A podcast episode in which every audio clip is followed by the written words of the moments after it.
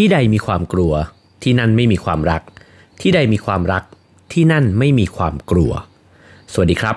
ขอต้อนรับเข้าสู่ Something Everyday พอดแคสต์สั้นๆ ที่เชื่อว่าทุกวันมีเรื่องน่าจดจำกับผม นิ้วกลมสราวุธเฮงสวัสดนะครับ วันนี้อยากจะชวนกันพูดคุยนะครับ กับหนังสือเล่มล่าสุดของผมนะครับ ซึ่งก็เป็นหนังสือที่ได้ไปนั่งสนทนา แล้วก็เรียนรู้นะครับกับอาจารย์ประมวลเพ่งจันทร์ ผู้ซึ่งเป็นครูคุรุนะครับที่ผมให้ความเคารพรักอย่างมากคนหนึ่งนะครับ สิ่งสำคัญของหัวใจคือชื่อหนังสือเล่มนี้นะครับ แล้วก็เชื่อว่า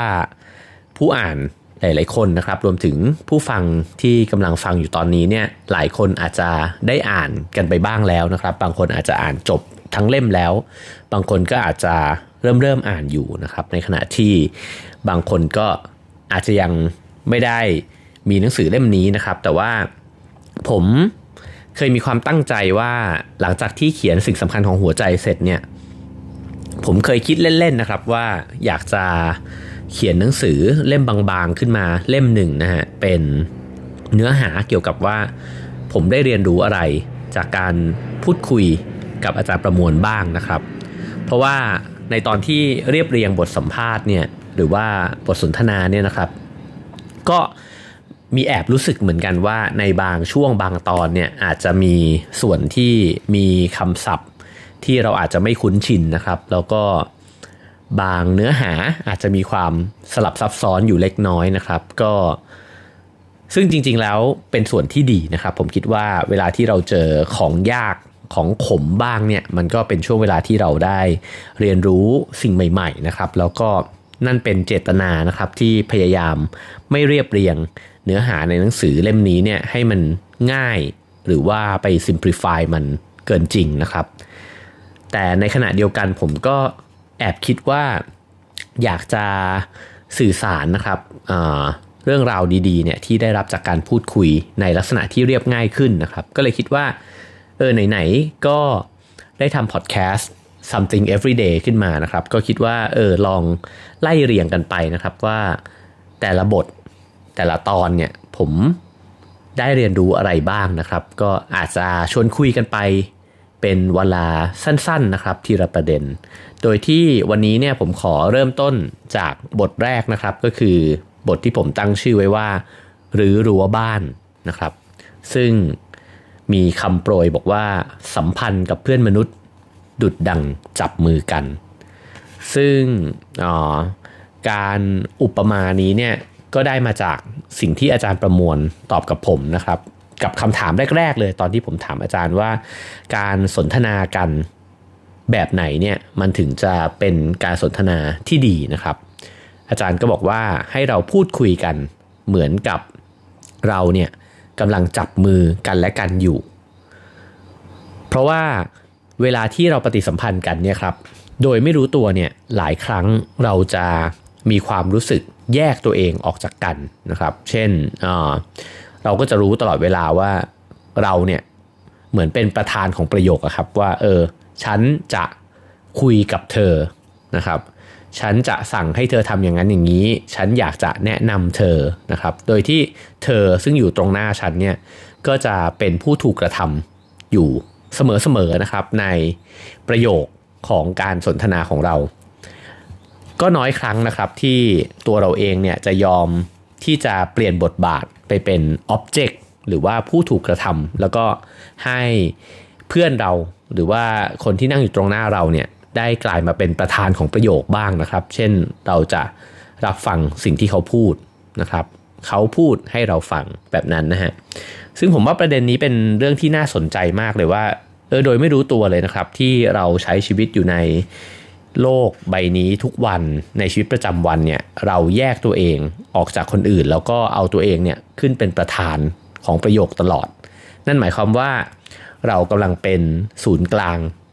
ของโลกแล้วก็ของทุกเหตุการณ์เลยนะครับ เพราะฉะนั้นเนี่ยจึงไม่แปลกที่จะมีเหตุการณ์ผู้คนสิ่งแวดล้อมมากมายนะครับที่ไม่ถูกใจเรา เพราะว่าเราเอาตัวเองเนี่ยเป็นตัวตั้งนะครับ ทีนี้เนี่ยความสัมพันธ์แบบที่อาจารย์บอกเนี่ยที่บอกว่าให้ปฏิสัมพันธ์กันเหมือนกับเราจับมือกันและกันอยู่นะครับ นั่นหมายความว่าเวลาที่เราจับมือกันเนี่ยเราจะ เช็คความรู้สึกของกันและกันไปด้วยตลอดเวลานะครับ ลองนึกภาพนะครับว่าถ้าเรากำลังจับมือกับคนคนหนึ่งอยู่เดินไปด้วยกันนะครับ เราจะสัมผัสรู้เลยว่าเออมือที่จับกับเราอยู่เนี่ยเขามีความรู้สึกโอเค กับการจับมือนั้นหรือเปล่านะครับ คือถ้าเขาเริ่มรู้สึกอึดอัด เราก็จะสังเกตเห็นได้ว่า เขาอาจจะดึงแขนออกไปนะครับ หรือว่าอาจจะมีอาการปล่อยมือ ไม่ได้แบบจับมือกับเราแบบเต็มใจสักเท่าไหร่นะครับ ซึ่งถ้าเราสังเกตถึงสิ่งเหล่านี้เนี่ยเราเองก็จะมีปฏิสัมพันธ์ที่เปลี่ยนไปเช่นกันนะครับ เช่นเราอาจจะถามเขาหรือว่าเเราก็อาจจะค่อยๆคคลายมือเราออกมาบ้างนะครับ ถ้าเราจับแน่นไป เราก็อาจจะรู้สึกได้จากจากปฏิกิริยาของเขา ถ้าเราจับหลวมเกินไป เราก็อาจจะรู้สึกได้เช่นกันจากการที่เขาอาจจะพยายามจับเราให้แน่นขึ้นนะครับ และนี่อาจจะเป็นความสัมพันธ์ในลักษณะแบบที่อาจารย์ประมวลบอกนะครับ ก็คือว่าการจับมือกันและกันเนี่ยมันไม่ใช่การที่ใครคนหนึ่งพยายามที่จะควบคุม หรือว่ามีบทบาทครอบงำนะครับ อีกฝ่ายหนึ่ง ซึ่งผมว่าน่าสนใจมาก เพราะว่าในชีวิตประจำวันของเราเนี่ยบ่อยครั้งมากครับที่เราเป็นฝ่ายที่ไปไล่จับคนอื่นเขานะครับ แล้วก็พยายามบอกกับเขาว่า ให้เป็นแบบนั้นแบบนี้นะครับ ให้เป็นไปตามใจที่เราปรารถนานะครับ และสิ่งเหล่านี้นี่เองเนี่ยแหละที่นำมาซึ่งความทุกข์ในใจนะครับ ทีนี้เนี่ย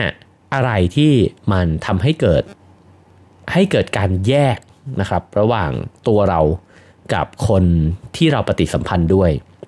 จากการที่ได้พูดคุย แล้วก็เรียนรู้จากอาจารย์ประมวลเพ่งจันเนี่ยผมคิดว่ามีองค์ประกอบหนึ่งที่น่าสังเกตมากๆนะครับ นั่นก็คือความกลัวในจิตใจเรา การที่เราปฏิสัมพันธ์กับคนอื่นในลักษณะที่มันปรากฏออกมาเนี่ยรากลึกของมันเนี่ยอาจจะเป็นเรื่องนี้เลยนะครับ เช่นเราอาจจะเสียงดัง ใส่คนบางคน จริง ๆ แล้วในใจลึกๆ เราอาจจะกลัวอะไรบางอย่าง ที่จะเกิดจากเขาอยู่ก็ได้นะครับ หรือเราอาจจะดูแบบตัวหดมากเลย ตัวเล็กมาก เพราะเราอาจจะกลัวอำนาจจากเขาอยู่ก็ได้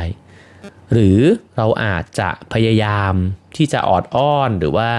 ทำตามใจคนคนนั้นตลอดเวลา เราอาจจะกลัวที่จะสูญเสียเขาไปจากชีวิตเราก็ได้นะครับ คือความกลัวที่มันอยู่ในใจเราเนี่ยมันเป็นเรื่องที่น่าศึกษาเรียนรู้มากเลย แล้วความกลัวเนี่ยก็เกิดขึ้นนะครับจากความคิดของเราที่มีต่อคนคนนั้นนะครับ คือเมื่อเรามีความคิดบางอย่างผุดขึ้นมาในหัวของเราเนี่ยเราก็จะเกิดความรู้สึกขึ้นมาทันทีนะครับว่า เอ๊ะ หรือคนนี้เขาจะไม่รักฉัน เอ๊ะ หรือคนนี้เขากำลัง โกรธเราอยู่หรือเปล่า เอ๊ะ หรือว่าคนนี้เขารักเราน้อยกว่าอีกคนหนึ่ง เอ๊ะ หรือว่าคนนี้เขากำลังคิดวิธีการที่จะชิ่งหนีเราไปอะไรแบบนี้นะฮะ คือความคิดเหล่านี้เนี่ยมันก็เลยนำมาซึ่งการจับมือในแบบเรานะครับ ก็คือพยายามไปควบคุมบัญชาหรือว่าไปตะครุบเขาไว้อะไรเงี้ยนะฮะ ตรงนี้เนี่ยน่าสนใจว่าเมื่อเรารู้แล้วว่าเรากลัว เมื่อรู้ว่าความกลัวเนี่ยเกิดจากความคิด ก็ใช่ว่ามันจะสิ้นสุดลงได้ง่าย ๆนะครับ แต่ว่าอาจารย์ประมวลเนี่ยแนะนำว่าสิ่งหนึ่งที่ควรจะลองสังเกต ก็คือให้สังเกตความกลัวแล้วก็ความคิดเนี่ยที่มันผุดขึ้นมาในในสมองของเรานะครับ ในตัวของเราเนี่ยว่า เวลาที่เราเจอคนคนหนึ่งเนี่ยเรามีความคิดอะไรผุดขึ้นมา ในตอนนั้น และถ้าเป็นไปได้เนี่ยก็คือเห็นความคิดนั้นนะครับ แล้วก็ไม่ใช้ความคิดนั้นเนี่ยมาตัดสินหรือว่ามาเป็นจุดเริ่มต้นนะครับ ในการที่เราจะทำทำกิจกรรม หรือว่าโต้ตอบใดๆก็ตามนะครับ กับคนคนนั้น มีเรื่องเล่าเรื่องหนึ่งนะครับของอาจารย์ประมวล ซึ่งผมคิดว่าผมเคยพบกับ ประสบการณ์ในลักษณะคล้ายๆ กันนี้เช่นกันนะครับ อาจารย์เล่าถึงตอนที่อาจารย์เดินทางอยู่ในประเทศอินเดียนะครับ แล้วก็ถ้าเรานึกภาพกันออกเนี่ยเวลาที่เราเราเดินทางอยู่ในประเทศที่อาจจะไม่ได้มีมาตรฐานในเรื่องของราคงราคาที่ชัดเจนนะครับ เราก็จะมีความกลัวถูกหลอก แล้วก็กลัวว่าใครเนี่ยเขาจะมาเอาเปรียบเราหรือเปล่านะครับ ซึ่งอตอนที่อาจารย์เดินทางอยู่เนี่ยก็มีสามล้อนะครับ พยายามที่จะมาติดต่ออาจารย์แล้วก็บอกว่า เออ เดี๋ยวจะพาไปที่โรงแรมนะครับ ซึ่งแน่นอนว่าเราก็จะปฏิเสธนะครับว่า โห เดี๋ยวเขาก็จะมาโขกเรา แล้วก็คิดราคาเราเกินจริงนะครับ อาจจะไปคุยกับโรงแรมไว้ แล้วก็มาทำให้ ค่าห้องเราซึ่งควรจะจ่ายอยู่ เช่น สมมติจ่าย 500 บาท มันกลายไปเป็น 800 หรือพันหนึ่งนะครับพราะเขาก็คงได้ค่าในหน้าด้วย เป็นธรรมดาของนักท่องเที่ยวครับ ที่ก็จะระแวงไว้ก่อนนะครับ นั่นคือความคิดครับที่ผุดขึ้นมาในหัวเรา แล้วสังเกตเห็นไหมครับว่ามันมาพร้อมกับความกลัว คนที่มาปฏิสัมพันธ์ด้วย อาจารย์ประมวลก็เป็นเช่นนั้นนะครับ แต่ว่าอาจารย์ก็ลองดูครับว่าจะ ปล่อยตัวเองนะครับ ไปตามเส้นทางที่มันจะเกิดขึ้น ตามเหตุการณ์ที่มันจะเกิดขึ้นนะครับ แล้วก็ลองตามคนคนนั้นไป แล้วเขาก็พาไปที่ที่โรงแรมห้องพักนะครับ แล้วก็เขาเข้าไปคุยให้อาจารย์ประมวลเนี่ยรออยู่ข้างนอก แล้วก็ขอเข้าไปคุยกับผู้จัดการโรงแรมนะครับ ก็คือเป็นห้องพักเล็ก ๆ เนี่ยแหละนะฮะในอินเดีย เสร็จแล้วเขาก็ออกมาบอกอาจารย์ว่าเรียบร้อยล้วเขาคุยให้เรียบร้อยแล้วนะครับ ก็ได้ค่าห้องมาอยู่ในราคา 200 รูปีนะครับ อาจารย์ก็บอกว่าเออก็เป็นราคาที่รับได้ ก็เลยเข้าไปพักนะครับ แล้วหลังจากนั้นเนี่ยชายหนุ่มคนนี้เขาก็ล่ำลาไปนะครับ ปรากฏว่าพออาจารย์เดินเข้าไปในโรงแรมเนี่ยก็ไปถามกับเจ้าหน้าที่โรงแรมนะครับว่าห้องพักที่เนี่ยเนี่ยราคาเท่าไหร่นะครับ ซึ่ง จ้าหน้าที่เนี่ยบอกว่าโดยปกติเนี่ยราคาอยู่ที่ 800 รูปีนะครับ แต่ว่าช่วงนี้เนี่ยเป็นช่วง low season ก็เลยลดให้นะฮะเหลือแค่แค่ 50%ก็คือ 400 รูปีเท่านั้น แต่พอดีว่าเด็กหนุ่มคนนั้นเนี่ยเขาพาแขกมาที่นี่บ่อยนะครับ แล้วก็เห็นว่าอาจารย์เนี่ยเป็นคนที่แต่งตัวธรรมดามาก แล้วก็อาจารย์ก็บอกว่ามาจาริกแสวงบุญนะครับ ไม่ได้พกทรัพย์สินเงินทองอะไรมากมากมายนะฮะเเด็กหนุ่มคนนั้นเนี่ยกลับเป็นคนที่ต่อรองราคาให้ฮะแล้วก็ให้โรงแรมเนี่ยช่วยลดราคา โรงแรมก็เลยเห็นว่าเด็กหนุ่มคนนั้นก็ทำกำไรมาให้เยอะแล้วนะครับ ก็เลยลดราคาลงเหลือแค่ 200 รูปี จากราคาเต็ม 800 รูปีนะครับ อาจารย์ก็รู้สึกทันทีเลยนะครับว่าอินเดียเนี่ยกำลังมอบพรบางอย่าง แล้วก็มอบคำสอน ที่ล้ำค่ามากนะครับ ให้กับอาจารย์ นั่นก็คือว่า ความรู้สึกกลัวเนี่ยมันเป็นสิ่งขัดขวางนะครับ ที่ทำให้เราไม่ได้พบกับเพื่อนใหม่ทำให้เราไม่ได้เห็นถึงจิตใจนะครับ หรือว่าความปรารถนาดีของเพื่อนมนุษย์นะครับ หลายครั้งเนี่ยที่เราปฏิเสธหรือว่าเราใช้ความคิดของเราตัดสิน สิ่งที่คนอื่นจะทำให้เรานะครับ แล้วเราก็พลาดสิ่งดีๆ ที่จะเกิดขึ้นในชีวิตไป แน่นอนนะครับว่าเรื่องเล่าเรื่องนี้เนี่ยเป็นเรื่องที่ฟังเราก็รู้สึกว่ามันก็แน่นอน เพราะพาไปพบเรื่องที่ดีใช่ไหมครับ ถ้าเกิดเขาพาไปแล้วก็ดันไปคิดราคาโรงแรมเป็นพันสองบาทจาก 800 เอ้ยพันสองรูปี จาก 800 รูปีเนี่ย เรื่องก็คงไม่จบลงแบบนั้น แต่ผมว่าสิ่งที่น่าสนใจก็อยู่ตรงนี้แหละครับว่า ปฏิกิริยาที่เรามีต่อคนคนหนึ่งเนี่ยจริงๆแล้วมันสร้างสิ่งที่เขาจะกระทำกับเราด้วยเช่นกันนะครับ ถ้าเราปฏิสัมพันธ์กับผู้คนด้วยจิตใจที่กว้างขวาง เคยเจอไหมไม่แน่ใจนะครับ แต่ว่าผมเนี่ยผมรู้สึกว่าในชีวิตเนี้ยมันมีคนที่เขาเป็นคนดีมากๆนะฮะ แล้วเรารู้สึกว่าเราไม่กล้าที่จะพูดไม่ดีทำไม่ดีหรือกระทั่งคิดไม่ดีกับเขาเลยนะครับ ผมคิดว่าคนแบบนี้เนี่ยมีอยู่จริง แล้วเมื่อเขาทำดีกับเรามาก ๆนะครับ หรือว่าส่งแต่เรื่องราวความรู้สึกที่เป็นเรื่องของความปรารถนาดีมาให้เราเนี่ย เวลาที่เราจะทำอะไรสักอย่างที่มันไม่ดีกับเขาเนี่ย เรารู้สึกผิดบาปมากๆครับ คือมันจะรู้สึกว่าทำไมไปทำกับคนคนนี้ได้ลงคอนะครับ ซึ่งผมคิดว่านั่นเป็นสิ่งที่อาจจะเป็นเพราะอาจารย์ประมวลเนี่ยเป็นคนแบบนี้นะครับ คืออาจารย์ประมวลเนี่ยเป็นคนที่มีเมตตากรุณาสูงมาก มีความรักให้กับคนทุกๆ คนจริง ๆนะครับ เพราะฉะนั้นสิ่งที่อาจารย์ได้รับกลับมาเนี่ยก็เลยเป็นสิ่งที่มันเป็นเรื่องราวที่ดีนะครับ คือมีการ มีปฏิสัมพันธ์ที่ดีตอบสนองกลับมานะครับ ซึ่งผมก็ได้ถามไปเช่นกันนะครับว่าจริงๆมันก็มีสิทธิ์ที่ความใจดีหรือความไว้ใจของมนุษย์ของอาจารย์เนี่ยจะพาไปพบกับเรื่องราวที่ไม่ดีหรือว่าการถูกหลอกนะครับ อาจารย์ก็บอกว่ามันอาจจะเป็นไปได้ก็ได้ แต่ว่าพอ พอเรามีหัวใจนะครับที่ที่ไม่ที่แบบยินยอมนะฮะว่า เออก็ก็ไม่เป็นไร ถ้าเกิดว่าคุณอยากจะมามาเอาเปรียบอะไรแบบเนี้ยก็ก็ไม่เป็นไรนะครับ อาจารย์ก็เล่าให้ฟังนะฮะว่าเออเช่น มีหมอดูนะครับที่อินเดียเนี่ยเหมือนพยายามที่จะมามาบอกว่าเอออยากจะดูดวงไหมอะไรแบบเนี้ยนะฮะอาจารย์ก็บอกกับเขาว่าก็ ก็ไม่ได้ไม่ได้อยากจะดูอะไรแบบนี้นะฮะ แล้วสุดท้ายเนี่ยก็กลายเป็นว่าขอชวนคุย แล้วก็ขอเลี้ยงน้ำชากับหมอดูที่จะมามาดูนะฮะ แล้ว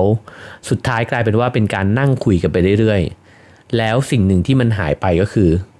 หมอดูคนนั้นเนี่ยก็ไม่เป็นหมอดูแล้วครับ ก็กลายเป็นมนุษย์คนหนึ่งที่นั่งพูดคุยสนทนากัน ตัวอาจารย์เองก็ไม่ได้เป็น ลูกค้าที่หมอดูพยายามจะมามาดูหมอให้เพื่อที่จะเอาเงินนะครับ แต่ก็กลายเป็นเพื่อนคนหนึ่งเพื่อนใหม่นะครับที่ได้นั่งพูดคุยจิบน้ำชา แลกเปลี่ยนความคิดแล้วก็แล้วก็คุยกันเฮฮาไปนะครับ แล้วสุดท้ายการพบกันของสองคนนั้นเนี่ยก็เปลี่ยนสภาพนะครับ จากการที่คนคนหนึ่งอาจจะหาลูกค้า คนอีกคนหนึ่ง แทนที่ตอนแรกเนี่ยอาจจะระแวงนะครับ ถ้าเป็นถ้าเป็นผมผมก็อาจจะรู้สึกระแวง แล้วก็รู้สึกไม่ดีกับคนที่พยายามจะเดินเข้ามา แล้วก็พยายามที่จะเรียกหาเงินจากเรานะครับ แต่เมื่อปฏิสัมพันธ์มันเปลี่ยนไปเนี่ยก็กลับกลายเป็นว่าบทบาทของทั้งคู่ก็เปลี่ยนไปเช่นกันนะครับ แล้วผมคิดว่านั่นเป็นเรื่องเดียวกันเลยนะครับ กับอุปมาของการจับมือกันและกัน คือถ้าเกิดว่าเราเห็นว่าอีกฝ่ายหนึ่งเนี่ยพยายามที่จะใช้มือของเขาเนี่ยมาควบคุม หรือว่ามาเอาเปรียบมาหยิบฉวยอะไรไปจากชีวิตเราเนี่ยเราก็จะสร้างความกลัวขึ้นมา แล้วก็ปฏิบัติกับเขาเนี่ยในแบบของคนที่ไม่ไว้ใจนะครับ และยิ่งไม่ไว้ใจเนี่ยมันก็จะมีกำแพงเกิดขึ้น แล้วก็จะไม่มีวันที่เรากับเขาเนี่ยจะเป็นคนที่รู้สึกดีๆ ต่อกันได้เลยนะครับ แต่ถ้าเกิดว่าเราลดความกลัวของเราลง แล้วก็ถามเขากลับไปครับว่าจริง ๆ แล้วเนี่ยสิ่งที่เขาปรารถนา สิ่งที่เขามีความต้องการในชีวิต ซึ่งมันอาจจะไม่ต้องได้จากเราก็ได้นะครับ มันคืออะไรกันแน่ คือปฏิสัมพันธ์ด้วยความรู้สึกว่าเราไม่ได้กลัว แล้วเราก็ไม่ได้มีอะไร ที่จะให้เขาเนี่ยมาหยิบฉวยไปได้ขนาดนั้นนะครับ สิ่งที่ได้รับหรือว่าสิ่งที่มันเกิดขึ้นตรงหน้าเนี่ยผมคิดว่ามันจะเกิดสิ่งใหม่ขึ้นนะครับ ที่เราอาจจะไม่เคยได้สัมผัส ถ้าถ้าเรามองตัวเองเป็น subject อยู่ตลอดเวลา นั่นก็คือ ความรู้สึกว่าจริง ๆ แล้ว ถ้ามันไม่มีความกลัวระหว่างกันเนี่ยเราสามารถที่จะจับมือกันได้จริง ๆนะครับ นั่นหมายความว่ากับบุคคลทั่ว ๆ ไปที่เราเจอในชีวิตประจำวันนะครับ ทั้งคนใกล้ตัวในบ้าน คนรักของเรานะครับ เพื่อนฝูงเพื่อนที่ทำงานหรือว่าคนแปลกหน้าที่ไกลตัวออกไปก็ตามเนี่ยถ้าเราเท่าทันความกลัวของตัวเองนะครับ แล้วก็สามารถเห็นนะครับว่า ในโมเมนต์นี้ในเหตุการณ์นี้เนี่ยเรากำลังเอาตัวเองเป็นศูนย์กลางของเหตุการณ์อีกแล้วนะครับ แล้วก็ตัดสินคนคนนั้นเนี่ยจากสายตาจากความคิดของตัวเอง ถ้าเห็นสิ่งนี้แล้วเนี่ยผมคิดว่า เราจะมีโอกาสที่จะจับมือกันและกันเนี่ยมากขึ้นนะครับ ซึ่งในบทนี้เนี่ยที่ผมเขียนไว้ว่าหรือรั้วบ้านเนี่ยนะครับ ก็เพราะว่า อาจารย์ประมวลเนี่ยได้พูดถึงนะครับว่าจริงๆแล้วเนี่ยเราเราเหมือน เราเหมือนพยายามที่จะก่อร่างสร้างบ้านเนี่ยนะฮะขึ้นมา เพื่อที่จะจะอาศัยอยู่ในนั้นนะฮะเพื่อที่จะอ๋อมีความรู้สึกปลอดภัยนะครับ แล้วก็รู้สึกว่าถ้าเกิดเราได้อยู่ใน อยู่ในความคิดอยู่ในพื้นที่อยู่ในสภาพแวดล้อมนะครับที่ที่เราสามารถควบคุมได้เนี่ยเราก็จะรู้สึกดี แต่ความยากมันอยู่ตรงที่ว่า ในโลกใบนี้เนี่ยเราไม่ได้อยู่ในบ้านของเราคนเดียวครับ ไปตลอดเวลา สุดท้ายจะมีใครบางคน ทั้งที่เรายินดีและไม่ยินดีเนี่ยเดินเข้ามาขอประตูบ้านเรา แล้วเราจะปฏิสัมพันธ์กับเขายังไงนะครับ ถ้าเรายังยึดถือเอาไม้บรรทัดของบ้านเราที่เราเป็นคนที่สร้างมันขึ้นมาเนี่ยเป็นเป็นตัววัดทุกอย่างแน่นอนนะครับว่าความทุกข์ก็จะเกิดขึ้นแน่นอน เพราะว่าแขกที่มาเยี่ยมบ้านเรา เขามาจากบ้านหลังอื่น เขาไม่มีวันที่จะเป็นในสิ่งที่เรา อยากให้เขาเป็นได้ทุกคนหรือทุกเวลานะครับ เพราะฉะนั้นการที่จะอยู่บนโลกใบนี้ได้อย่างมีความสุขมากขึ้นนะครับ ก็อาจจะต้องค่อยๆลดขนาดลดความสูงของรั้วบ้านเรานะครับ มองให้เห็นคนที่อยู่ข้างนอกรั้วบ้างนะครับ และในที่สุดเนี่ยถ้าเกิดว่ารั้วบ้านมันหายไปจริง ๆ มันก็จะไม่มีพื้นที่ที่เรายึดถือว่า มันต้องเป็นแบบนั้นแบบบ้านของฉันที่ฉันกำหนดอีกต่อไปนะครับ แต่เราเองนี่แหละจะเป็นฝ่ายที่ก้าวเดินออกไปจากพื้นที่ของเรา แล้วก็ไปทำความรู้จักกับไม้บรรทัดอื่น ๆนะครับ ความดีงามแบบอื่น อารมณ์ความรู้สึกแบบอื่นนะครับ ของคนอื่นๆที่อยู่ในบ้านหลังอื่น ๆนะครับ และถ้าทำแบบนั้นได้เนี่ยเราก็จะเป็นคนที่สามารถเดินไปจับมือ กับคนอีกคนหนึ่งเนี่ยได้อย่างเต็มใจจริง ๆนะครับ ไม่ใช่เป็นคนที่ปรารถนาที่จะเอามือของเราเนี่ยไปควบคุมบัญชาใครให้เป็นไปตามที่ใจเราคิด ซึ่งทั้งหมดนั้นเนี่ยแน่นอนนะครับว่ามันคงไม่ง่าย ตราบใดที่หัวใจเรายังมีความกลัว แล้วก็ความกังวล ต่อคนอื่นอยู่เสมอๆแต่ผมก็คิดว่าอาจารย์ประมวลเพ่งจันเนี่ย เป็นบุคคลคนหนึ่งนะครับที่ทำให้ผมได้มีแรงบันดาลใจนะครับ ในการที่จะสังเกตความกลัวในหัวใจตัวเอง แล้วก็ลดทอนมันนะครับ ผมคิดว่าสำหรับผมเองเนี่ยการลดทอนความกลัวเนี่ยมันจะเกิดขึ้น พร้อมๆกันกับการที่เราค่อยๆลดทอนการตัดสินของเราที่มีต่อคนอื่นเนี่ยให้น้อยลงไปด้วยเรื่อยๆนะครับ และยิ่งเราตัดสิน คนอื่น จากไม้บรรทัดส่วนตัวของเราน้อยลงเรื่อยๆ ลงไปมากเท่าไหร่เนี่ยสิ่งที่จะเกิดขึ้นในหัวใจของเราที่เพิ่มมากขึ้นสวนทางกันนะครับ ก็คือความรัก และที่ใดที่มีความรักเนี่ยความกลัวจะอยู่ไม่ได้ครับ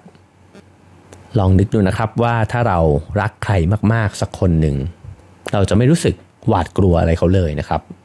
เหมือนที่เราเดินไปกอดแม่ที่รักเรามากๆ เรารู้สึกเลยว่า แม่ไม่มีอะไรที่ที่น่ากลัวเลยนะครับ ก็ในทางกลับกันก็เช่นกันครับ แต่ที่ใดที่มีความกลัวอยู่ในหัวใจเนี่ย ความรักก็จะสอดแทรกตัวเองเข้าไปไม่ได้เช่นกันนะครับ เพราะฉะนั้นดังคำที่เกินไว้ในเกินไว้ในตอนต้นนะครับก็คือ ที่ใดมีความกลัวที่นั่นไม่มีความรัก แต่ที่ใดมีความรักที่นั่นก็จะไม่มีความกลัว เรื่องราวก็มีอยู่เท่านี้แหละครับ แล้วกลับมาพบกันใหม่นะครับกับ something everyday นะครับได้ในวันพรุ่งนี้นะครับ ผมจะชวนคุยถึงบทต่อไปในสิ่งสำคัญของหัวใจนะครับ ถ้าเกิดว่าใครมีความคิดเห็นอะไรนะครับ ก็สามารถแลกเปลี่ยนกันได้ในช่องทางคอมเมนต์ใน Facebook Fanpage r o u Finger นะครับสำหรับวันนี้ สวัสดีครับ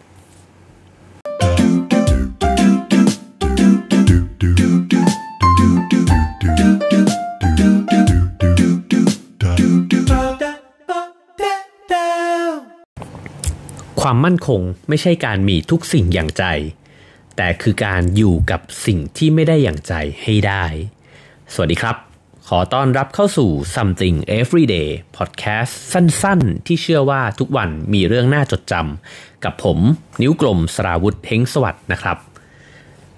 พอพูดว่าพอดแคสต์สั้นๆเนี่ยก็สะท้อนใจตัวเองนะครับ คือตั้งใจทำให้มันสั้นนะครับ แต่ว่าที่ผ่านมา 2 ตอนเนี่ยก็ 20 กว่านาทีทั้งนั้นเลยนะครับ วันนี้ลองดูกันครับว่าจะสั้นได้สำเร็จไหมนะครับ ผมขอชวนคุยต่อนะครับในเรื่อง ในหนังสือสิ่งสำคัญของหัวใจนะครับ ซึ่งผมได้ไปนั่งสนทนาเรียนรู้กับอาจารย์ประมวลเพ่งจันนะครับ ในบทที่ 2 ซึ่งผมตั้งชื่อว่าจากบ้านสู่ป่า แล้วก็มีคำโปรยนะครับว่า สละเพื่อเป็นอิสระ การสละจะทำให้เราเป็นอิสระได้ยังไงนะครับ พอพูดถึงคำโปรยเนี่ยก็ทำให้คิดถึง คำที่เราได้ยินบ่อยๆนะครับในยุคสมัยปัจจุบันนั่นก็คืออิสระทางการเงินนะครับ เรามักจะเชื่อกันนะครับว่าในวิถีชีวิตปกติเนี่ยการที่เราจะเป็นอิสระได้เนี่ยมันจะเกิดจากการที่เราสะสมความมั่นคงบางอย่างนะครับ จนกระทั่งเรามีพอแล้ว แล้วก็เมื่อมันมีอาจจะถึงจุดหนึ่งนะครับ เราก็จะเป็นอิสระจาก สิ่งต่างๆ เช่น ถ้าเกิดว่าคุณอยากจะเป็นคนที่มีอิสระทางการเงิน คุณก็อาจจะต้องมีเงินที่มากพอนะครับ แล้วก็ให้เงินทำงานแทน อันนี้จะเป็นคำที่เราได้ยินบ่อยๆนะครับ ซึ่งในมิติหนึ่งก็อาจจะใช่นะครับในนิยามนั้นว่าถ้าเราสามารถที่จะเก็บออมนะครับ แล้วก็มีเงินที่เขาเรียกกันว่าเอาไปลงทุนแล้วก็มี passive income อะไรแบบนี้นะฮะ ก็อาจจะเป็นวิถีทางหนึ่ง แต่คำถามก็คือว่าคำว่าความมั่นคงเนี่ย ถ้าเกิดว่าต่อให้เรามีเงินมี passive income อะไรเข้ามาอยู่เป็นประจำนะครับ วิถีชีวิตเราอาจจะดีขึ้น อันนั้นเป็นไปได้นะครับ แต่สิ่งที่อาจจะยังว้าวุ่นอยู่ก็อาจจะเป็นเรื่องของจิตใจเราก็เป็นได้นะครับ บางคนเนี่ยมีเงินเยอะมาก แต่ก็ยังคง ว้าวุ่นใจอยู่นะครับ สิ่งนั้นเกิดขึ้นจากอะไร แล้วความว้าวุ่นใจนั้นเนี่ยน่าจะเป็นนิยามหนึ่งนะครับของการที่เราเนี่ยไม่เป็นอิสระ ซึ่งหมายความว่าเราไม่เป็นอิสระจากสิ่งที่เรารู้สึกว่าเรายังไม่มี เราอยากจะได้รถที่มันอาจจะสวยขึ้นนะครับ อาจจะอยากได้บ้านหลังใหญ่ขึ้น หรืออาจจะอยากได้ ของต่างๆ รุ่นใหม่ที่มันก็ออกมาล่อตาล่อใจเราอยู่ทุกวันนะครับ ทีนี้คำถามก็คือว่าแล้วอิสระจะเกิดขึ้นได้จากอะไรนะครับ ในบทนี้เนี่ยผมได้ชวนอาจารย์ประมวลนะครับ คุยกันถึงเรื่องความมั่นคง โดยที่เราก็พูดคุยกันนะครับ ไล่เรียงไป ใน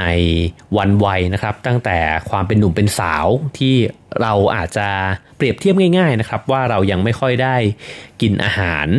อย่างเต็มอิ่มเท่าไหร่นะครับ ในวัยที่เรายังเป็นหนุ่มเป็นสาวก็อาจจะมีความรู้สึกอยาก มีความรู้สึกหิว แล้วก็อยากกินนู่นกินนี่นะครับ ซึ่งไม่ได้หมายถึงอาหารเท่านั้น แต่ว่าเรารู้สึกว่าเออเรายังต้องการที่จะลองลิ้มชิมรสรสชาติต่างๆ ของประสบการณ์ในชีวิตนะครับ ก็เป็นช่วงวัยที่เราต้องการบริโภคสิ่งต่างๆนะครับ ทีนี้เนี่ยอาจารย์ประมวลเนี่ยเคยให้สัมภาษณ์นะครับกับผมเนี่ยว่าอาจารย์อยู่ในวันวัยที่ถ้าเปรียบเป็นการกินอาหารเนี่ยก็อาจจะเป็น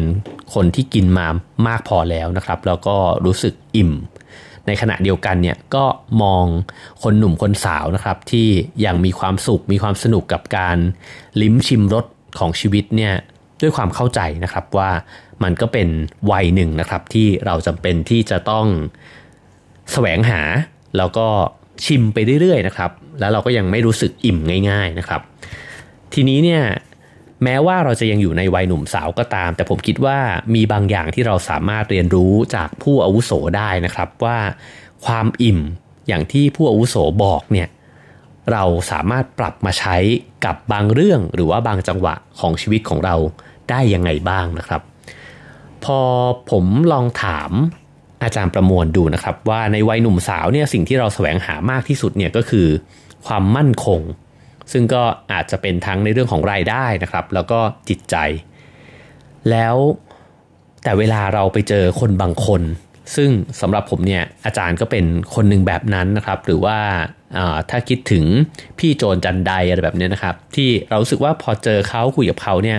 เขามีความมั่นคงในจิตใจ แต่ถ้าเกิดเราดูเราก็รู้สึกว่า เออเขาก็ไม่ได้เป็นคนร่ำรวยอะไรขนาดนั้นนะครับ ผมก็ถามอาจารย์ว่าแล้วจริง ๆ ความมั่นคงของคนเราเนี่ยมันเกิดขึ้นมาจากอะไรกันแน่นะครับ อาจารย์ก็เลยเล่าให้ฟังนะครับว่าในตอนที่ได้ออกเดินนะครับ ซึ่งตอนนั้นอาจารย์เดินเท้านะครับจากบ้านที่เชียงใหม่นะครับ ลงไปที่ภาคใต้นะครับ ถึงบ้านเกิดที่สมุย ซึ่งก็ใช้เวลาเดินอยู่นานนะครับ แล้วก็ในการเดินทางครั้งนั้นเนี่ยอาจารย์ตั้งคำถามกับความมั่นคงเนี่ยแหละครับ โดยที่ออกเดินนะครับด้วยข้อแม้ที่ให้ตัวเองนะครับว่าถ้าเกิดเคยคิดว่าสิ่งใดเนี่ยมันเป็นความมั่นคงเนี่ยก็จะลองไม่มีสิ่งนั้นนะครับในการเดินทาง เช่น ถ้าเกิดเราเชื่อว่าเรา มีทรัพย์สินที่มากพอ เราจะมีความมั่นคง อาจารย์ก็จะออกเดินทางไปโดยที่ไม่พกเงินติดตัวไป แล้วก็ลองดูนะครับว่าถ้าไม่สามารถซื้อหาอะไรได้เลยเนี่ยจะสามารถใช้ชีวิตต่อไปได้หรือเปล่านะครับ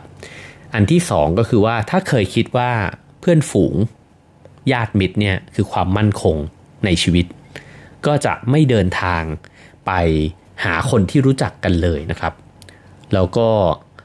ลองออกเดินทางไปด้วยแบบนั้น โดยที่ตั้งมั่นไว้ครับว่า จะไม่เอาความมั่นคงของตัวเองเนี่ยไปแขวนไว้กับวัตถุสิ่งของ หรือว่าบุคคลนะครับ แล้วความมั่นคงนั้นเนี่ยมันจะไปสถิตอยู่ที่ไหนนะครับสำหรับอาจารย์ก็คือลองเอามันกลับมาไว้ในใจตัวเอง แล้วสิ่งที่ได้ เรียนรู้นะครับผ่านการเดินทางครั้งนั้นเนี่ยก็คืออาจารย์บอกว่าผมได้ประจักษ์มาแล้วว่าความมั่นคงสุดท้ายเนี่ยไม่ได้อยู่ที่มิตรที่เพื่อน หรือว่าทรัพย์สินนะครับ แต่ว่าความมั่นคงเนี่ยมันอยู่ในใจของเราเองนะครับ ซึ่งความมั่นคงในใจที่อาจารย์บอกเนี่ยก็อาจจะมีความเชื่อมโยงกับอตอนที่แล้วนะครับคือ EP 2 ที่ผมได้พูดไปคือเรื่องความกลัวในหัวใจเรา อาจารย์บอกว่าถ้าเกิดว่าเรามีความกลัวในใจน้อยลงเนี่ยก็จะรู้สึกนะครับว่าเรามีความมั่นคงมากขึ้นนะครับ ทีนี้เนี่ยก็ขอขยายความนะครับจากตอนที่แล้ว ซึ่งพอเราคุยกันถึงเรื่องวันวัยเนี่ยก็จะมีวิธีการมองชีวิตนะครับเป็นคติแบบ ฮินดูนะครับ ซึ่งเขาก็จะแบ่งชีวิตออกเป็น 4 ช่วงด้วยกันนะครับ ช่วงหนึ่งเนี่ยช่วงแรกนะครับก็คือพรหมจารีนะครับก็คือช่วงเวลาที่เราเกิดมาแล้วก็ใช้เวลาไปกับการศึกษาเล่าเรียนนะครับ ช่วงที่ 2 ก็คือคาฤหัสนั่นก็คือเป็นขั้นตอนของการครองเรือนนะครับ ก็เป็นช่วงเวลาของการก่อร่างสร้างตัวนะครับหาพื้นที่ที่จะอยู่บนโลกใบนี้นะครับ ทั้งทางกายภาพแล้วก็ทางธรรมนามธรรม เราต้องการที่จะมีบ้านนะครับ อธิบายกับตัวเองได้ว่าเราอยู่บนโลกนี้เนี่ยในบทบาทอะไรตำแหน่งแห่งที่ตรงไหนนะครับ ถัดจากช่วงคฤหัสถ์ก็จะเข้าสู่ช่วงวันปรัตซึ่งก็ตามฮินดูเนี่ยเขาก็จะเชื่อว่าเป็นขั้นตอนของการที่จะแยกตัวออกไปจากเรือนนะครับ ก็คือเริ่มที่จะสละทิ้ง จากบ้านหรือว่าจากความคุ้นเคยของตัวเองนะครับ แล้วก็ถ้าในรูปธรรมก็คืออาจจะไปปฏิบัติธรรมในป่านะครับ แต่ว่าถ้าในเชิงนามธรรมเนี่ยก็คือการสละละจากความหมายหรือว่าคุณค่าที่ตัวเองเนี่ยตั้งไว้ว่ามันจะต้องเป็นแบบนี้เท่านั้นนะครับ ไปสู่สิ่งที่มันอาจจะคาดเดาไม่ได้นะครับ แล้วก็ขั้นตอนสุดท้ายของชีวิตก็จะเข้าสู่ช่วงสัญญาสีนะครับ นั่นก็คือเป็น ขั้นตอนที่จะบำเพ็ญธรรมนะฮะแล้วก็ตามคติฮินดูก็คือเพื่อที่จะสละทุกอย่างได้แล้วก็เพื่อที่จะคล้ายๆกับว่าจะเข้าใจสัจธรรมความจริงของชีวิตนะครับ ทีนี้เนี่ยในช่วงคฤหัสถ์เนี่ยอาจารย์ประมวลก็ได้อธิบายให้ฟังนะครับว่าเราเนี่ยจะรู้สึกปลอดภัย คือเราสร้างพื้นที่ปลอดภัยของเราขึ้นมานะครับ แล้วก็ลองนึกถึงบ้านนะครับ เราจะ มีความปรารถนาเนี่ยเต็มไปหมดเลยนะครับ เราอยากจะทำให้บ้านเนี่ยมันเป็นสิ่งที่เรารู้สึกว่าอยู่แล้วสบายใจ แล้วก็ใช้งานได้ตามที่เราต้องการนะครับ เช่น อยากจะทำงานตรงเนี้ยเราก็วางโต๊ะทำงานตรงนี้ ตั้งคอมพิวเตอร์ตรงนี้นะครับ อยากจะมีโซฟาเอาไว้อ่านหนังสือเราก็ตั้งตรงนี้นะครับ อยากจะเปิดแอร์ห้องนี้ห้องออีกห้องหนึ่งจะให้แสงสลัวหน่อยเอาไว้พักผ่อนนอนหลับ แบบนี้นะฮะนั่นก็คือเราออกแบบบ้านหลังนี้เนี่ยเอาไว้ให้ตัวเราเนี่ยอยู่อย่างมีความสุข ซึ่งเราก็จะคุ้นเคยนะครับกับบ้านหลังนี้ ซึ่งจริงๆชีวิตทั้งชีวิตเนี่ยในช่วงคฤหัสถ์เนี่ยมันคล้ายๆกับช่วงเวลาที่เราพยายามที่จะสร้างโลกของเราขึ้นมานะครับ เราพยายามจะเป็นคนแบบที่เราคิดว่าเราอยากจะเป็น มีเพื่อนในแบบที่เราคิดว่าเราอยากจะมี มีคนรักในแบบที่เราอยากจะได้เขามาใช้ชีวิตร่วมกันนะครับ แล้วก็พยายามที่จะเลี้ยงลูกนะครับ ถ้ามีลูกก็อยากจะให้ลูกเป็นแบบที่เราคาดหวังนะครับ คือเต็มไปด้วยความคาดหวังในโลกอุดมคติที่เราอยากจะให้เป็นนะครับ ทีนี้เนี่ยพอชีวิตมันใช้ไปเรื่อยๆ ในช่วงคฤหัสเราจะเริ่มพบกับความขัดแย้งว่า แต่จริงๆชีวิตมันไม่ได้เป็นไปตามที่เราคาดหวังไว้แบบนั้นนะครับ แล้วมันก็จะค่อยๆ โยนสิ่งซึ่งคาดเดาไม่ได้ ถ้าเปรียบเทียบง่ายๆเนี่ยมันเหมือนกับว่าถ้าเราอยู่ในบ้านเนี่ย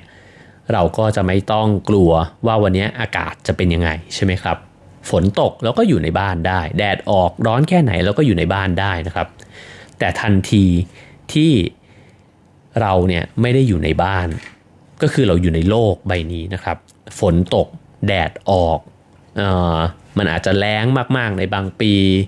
น้ำท่วมในบางปีเนี่ยมันเป็นเรื่องที่เราควบคุมไม่ได้เลยนะครับ แล้วพอเป็นแบบนั้นแล้วเนี่ยสิ่งที่มันหายไปก็คือ ความมั่นคงที่เกิดจากสิ่งที่เราสร้างขึ้นนะครับ ทีนี้พอมันเป็นแบบนั้นเนี่ยจิตใจที่มั่นคง มันจะเกิดขึ้นได้จากอะไรนะครับ อาจารย์ประมวลอธิบายว่า การที่เราเรียนรู้ที่จะอยู่กับธรรมชาติที่มันขัดใจเรานะครับ ก็คือ จากการที่เราพยายามดัดแปลงโลกใบนี้เนี่ยให้มันเป็นไปตามที่เราคิด เราไม่ดัดแปลงโลกภายนอกแล้ว แต่ว่ากลับมาดัดแปลงโลกภายในของเราแทน คือไม่เปลี่ยนโลก แต่เปลี่ยนใจตัวเองนะครับ ในการที่จะยอมรับว่าโอเค ถ้าฝนตก เราจะอยู่กับมันยังไง ถ้าแดดออกเราจะอยู่กับมันยังไง ถ้าเกิดเจอคนที่เราไม่ชอบใจ เราจะอยู่ร่วมกับเขายังไงนะครับ ซึ่งการแปลเปลี่ยนตรงนี้เนี่ยมันเป็นความหมายที่ลึกซึ้งมากนะครับ คือการที่เราเคยคิดจะเปลี่ยนโลก แต่เราเลิกคิดแล้วว่าจะเปลี่ยนโลกแล้วเราก็พยายามที่จะ ฝึกฝนจิตใจ ที่จะยอมรับในสิ่งที่ธรรมชาติ หรือว่าชีวิตเนี่ยมอบให้กับเรามานะครับ แล้วทันทีที่เราเปลี่ยนโหมด พยายามที่จะเปลี่ยน แล้วก็ฝึกฝนจิตใจตัวเองแทนเนี่ยเราจะค่อยๆ ค่อยๆ หัดนิสัยนะครับ ในการที่จะพยักหน้า ยิ้มรับในสิ่งที่เราอาจจะไม่อยากที่จะรับ นะครับ แล้วยิ่งเราค่อยๆสามารถรับได้นะครับในสิ่งที่เราไม่อยากจะรับมันเนี่ยมันก็จะค่อยๆกลายเป็นว่าไม่ว่าธรรมชาติหรือว่าชีวิตเนี่ยมอบอะไรมาให้กับเราเนี่ยเราก็จะอยู่กับมัน แล้วก็อยู่กับชีวิตโอบรับมาเป็นส่วนหนึ่งนะครับว่าชีวิตไม่ได้เป็นไปในแบบที่เราต้องการเท่านั้น แต่ ส่วนที่เราไม่ต้องการมันก็เป็นชีวิตของเราเช่นกันนะครับ แล้วก็ยิ่งอยู่แบบนี้ไปได้มากขึ้นมากขึ้นเรื่อยๆเนี่ยจิตใจของเราก็จะมั่นคงขึ้นเรื่อยๆ ความมั่นคงในจิตใจจึงไม่ใช่การที่เราได้ทุกสิ่งตามที่เราต้องการ แต่คือการอยู่กับสิ่งที่เราไม่ต้องการ ได้ด้วยความยอมรับมัน อย่างที่ไม่ทุกทนทรมานด้วยนะครับ ซึ่งแน่นอนนะครับว่าเช่นเคยคือเวลาที่ผมเล่าถึงเนื้อหานะครับ ในหนังสือสิ่งสำคัญของหัวใจเนี่ย ผมคิดถึงมันเหมือนชื่อหนังสือเลยนะครับว่ามันคือสิ่งสำคัญของหัวใจของเราจริง ๆ แต่สิ่งนี้เนี่ยจะเกิดขึ้นได้เนี่ย ตัวผมเองก็ไม่ใช่ว่าผมจะมีหัวใจแบบเดียวกับครูบาอาจารย์ที่ท่านสอนมานะครับ ผมเองก็อยู่ในเส้นทางที่ยังต้องเดินทางอีกไกลนะครับ กว่าจะไปถึงในจุดที่ได้รับบทเรียนมา แต่ผมเชื่อว่าคำแนะนำของครูบาอาจารย์เนี่ยเป็นบุตรหมายนะครับ เป็นจุด ตั้งต้นที่ทำให้เราเห็นทางที่จะเดินไป แทนที่เราจะสับสนนะครับว่าเออเราเป็นทุกข์กับการที่ชีวิตเนี่ยมอบในสิ่งที่เราไม่ต้องการ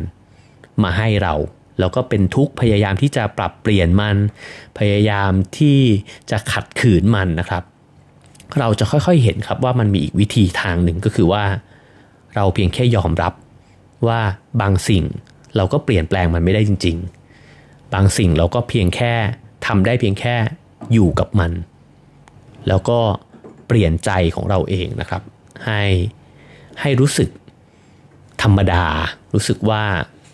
มันก็เป็นแบบนี้แหละนะครับ ซึ่งผมคิดว่านี่เป็นจุดเริ่มต้นนะครับของของการฝึกฝนหัวใจให้มีความมั่นคง มีพระอาจารย์รูปหนึ่งนะครับ ที่ผมเคยมีโอกาสได้พูดคุย ต้องขออภัยด้วยจริง ๆ นะครับ ที่จำชื่อท่านไม่ได้ แต่คำสอนของท่านเนี่ยติดอยู่ในใจผมไม่หายไปไหนเลยนะครับ ท่านสอนผมว่า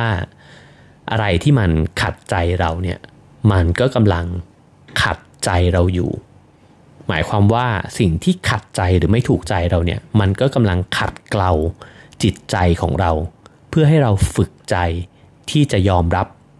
ในสิ่งที่มันไม่ถูกใจของเรานะครับ และผมว่านั่นเป็นเรื่องเดียวกันกับการฝึกฝนหัวใจให้มั่นคงนะครับ เพราะฉะนั้นมันจึงเป็นอย่างที่บอกไว้ในตอนต้นนะครับ และผมคิดว่าอยากจะชวนกันนะครับ ถ้าเกิดว่าเห็นว่าบางเรื่องที่มันผ่านเข้ามาในชีวิตเรา แล้วมันทำให้จิตใจเราสั่นคลอนนะครับทำให้เรารู้สึกเป็นทุกข์ไม่สบายใจ หากเปลี่ยนได้ผมคิดว่าเราควรจะลงมือปรับเปลี่ยนมันนะครับ แต่บางเรื่องที่มันสุดวิสัยเกินความสามารถของเราจริง ๆ เนี่ยผมก็คิดว่าแทนที่จะคิดจะพยายามเปลี่ยนโลก หรือเปลี่ยนคนอื่นเนี่ยหันมาเปลี่ยนใจของเรา ก็จะเป็นการฝึกฝนนะครับ จึงเหมือนที่พูดไว้ในตอนต้นครับว่าความมั่นคงเนี่ยอาจไม่ใช่การได้ทุกสิ่งอย่างใจ แต่มันคือการอยู่กับสิ่งที่ไม่ได้อย่างใจ ด้วยการยอมรับนะครับ เรื่องราวก็มีอยู่เท่านี้แหละครับ ขอให้ทุกคนนะครับมีจิตใจที่มั่นคงนะครับ แล้วก็กลับมาพบกันใหม่ในวันพรุ่งนี้นะครับ ฝาก subscribe แล้วก็ follow นะครับ ตามช่องทางต่างๆ ที่คุณผู้ฟังได้ฟังอยู่นะครับ แล้วพบกับ something everyday กับผมนิ้วกลมได้ใหม่ในวันพรุ่งนี้ครับ วันนี้สวัสดีครับ